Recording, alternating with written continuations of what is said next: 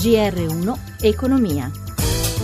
Buon pomeriggio, ben trovati da Luigi Massi. Borse europee deboli all'indomani delle presidenziali francesi. Ci dice tutto Sabrina Manfroi dalla redazione di Milano. A te. Sì, buonasera. Le borse europee in effetti avevano già scontato la vittoria di Macron nelle scorse settimane oggi hanno reagito chiudendo in territorio negativo con l'eccezione di Londra che ha chiuso poco sopra la parità. Milano ha perso lo 0,26%, Francoforte meno 0,18%, la peggiore è stata Parigi che ha ceduto quasi un punto e in questo momento Wall Street indici sotto la parità parità per il Dow Jones, il Nasdaq cede lo 0,17%. A Piazza Affari tra i titoli in luce bene Azimut che ha guadagnato l'1,87% dopo i conti e anche Mediaset più 1,35%. In netto calo i titoli del lusso, Moncler meno 3,38%, Ferragamo meno 2,36%, giù anche BPR tra i bancari meno 2,5%. L'euro si è indebolito sul dollaro, è sceso a quota 1,09 ma si è soprattutto raffreddato lo spread dei, dei titoli di Stato con i Bund tedeschi, sceso a 181 punti base, il rendimento decennale ora è al 2,23%. Linea allo studio. Grazie a Sabrina Manfroi per questa panoramica. Siamo ora all'ospite che sarà in diretta con noi tutta questa settimana, Paolo Manasse, docente di economia politica all'Università di Bologna. Buon pomeriggio professore, ben trovato. Buon pomeriggio a tutti. Allora, lo dicevamo, i mercati avevano già incorporato l'effetto Macron e oggi si sono concentrati piuttosto sulle vendite, ma al di là del dato finanziario di oggi, ora, professore, ci si chiede come il neopresidente potrà portare avanti il suo programma economico che è di decise riforme, robuste riforme, ad esempio sul mercato del lavoro. Lei che idea si è fatto di Macron sotto questo aspetto?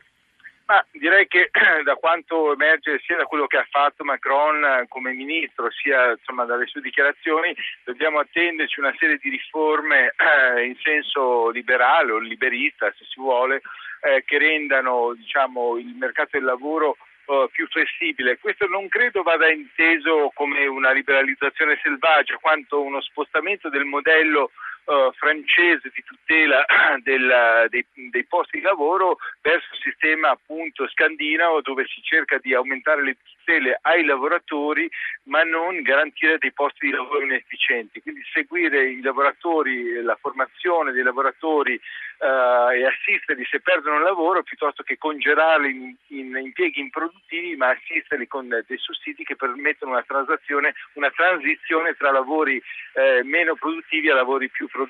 Una cosa credo che sarebbe eh, stata tentata con, uh, con alterne fortune dal nostro governo col Jobs Act, ma che credo possa contribuire a, re, a migliorare l'occupazione in Francia. Cambiamo decisamente argomento, professore. Oggi il ministro per lo sviluppo Calenda ha visto uno dei tre commissari di Alitalia, Gubitosi. Mercoledì ci sarà un primo incontro tra i tre commissari appunto, e le sigle sindacali. Lei come vede questa fase commissariale? Si riuscirà a farla, a renderla il più, più breve possibile e soprattutto a concluderla con un esito positivo, cioè con la vendita sostanzialmente a una compagnia straniera?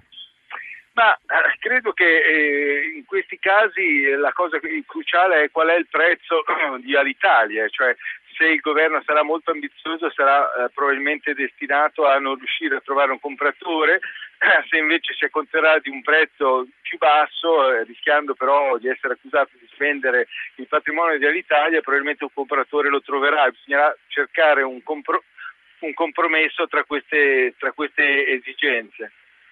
Bene, grazie per oggi a Paolo Manasse che ritroviamo, come dicevo, domani. Noi torniamo a parlare della riforma della pubblica amministrazione dopo una prima fase di consultazione e una seconda fase legislativa. Ora il Ministero della Funzione Pubblica lancia una doppia iniziativa per sapere cosa ne pensano associazioni e cittadini. Sentiamo Amalia Carosi.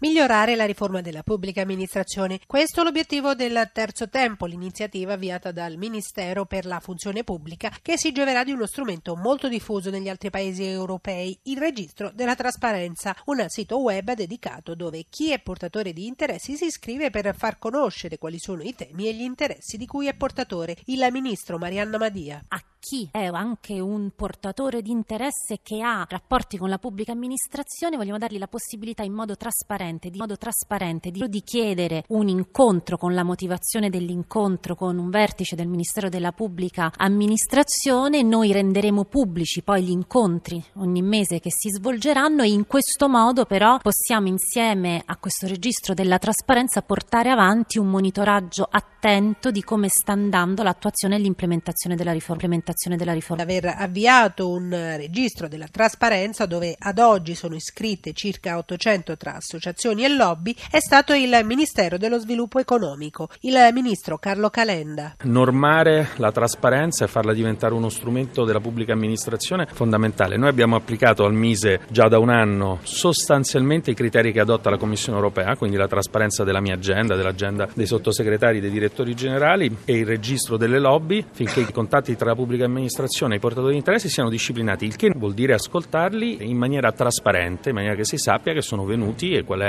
l'oggetto dell'incontro che è avvenuto.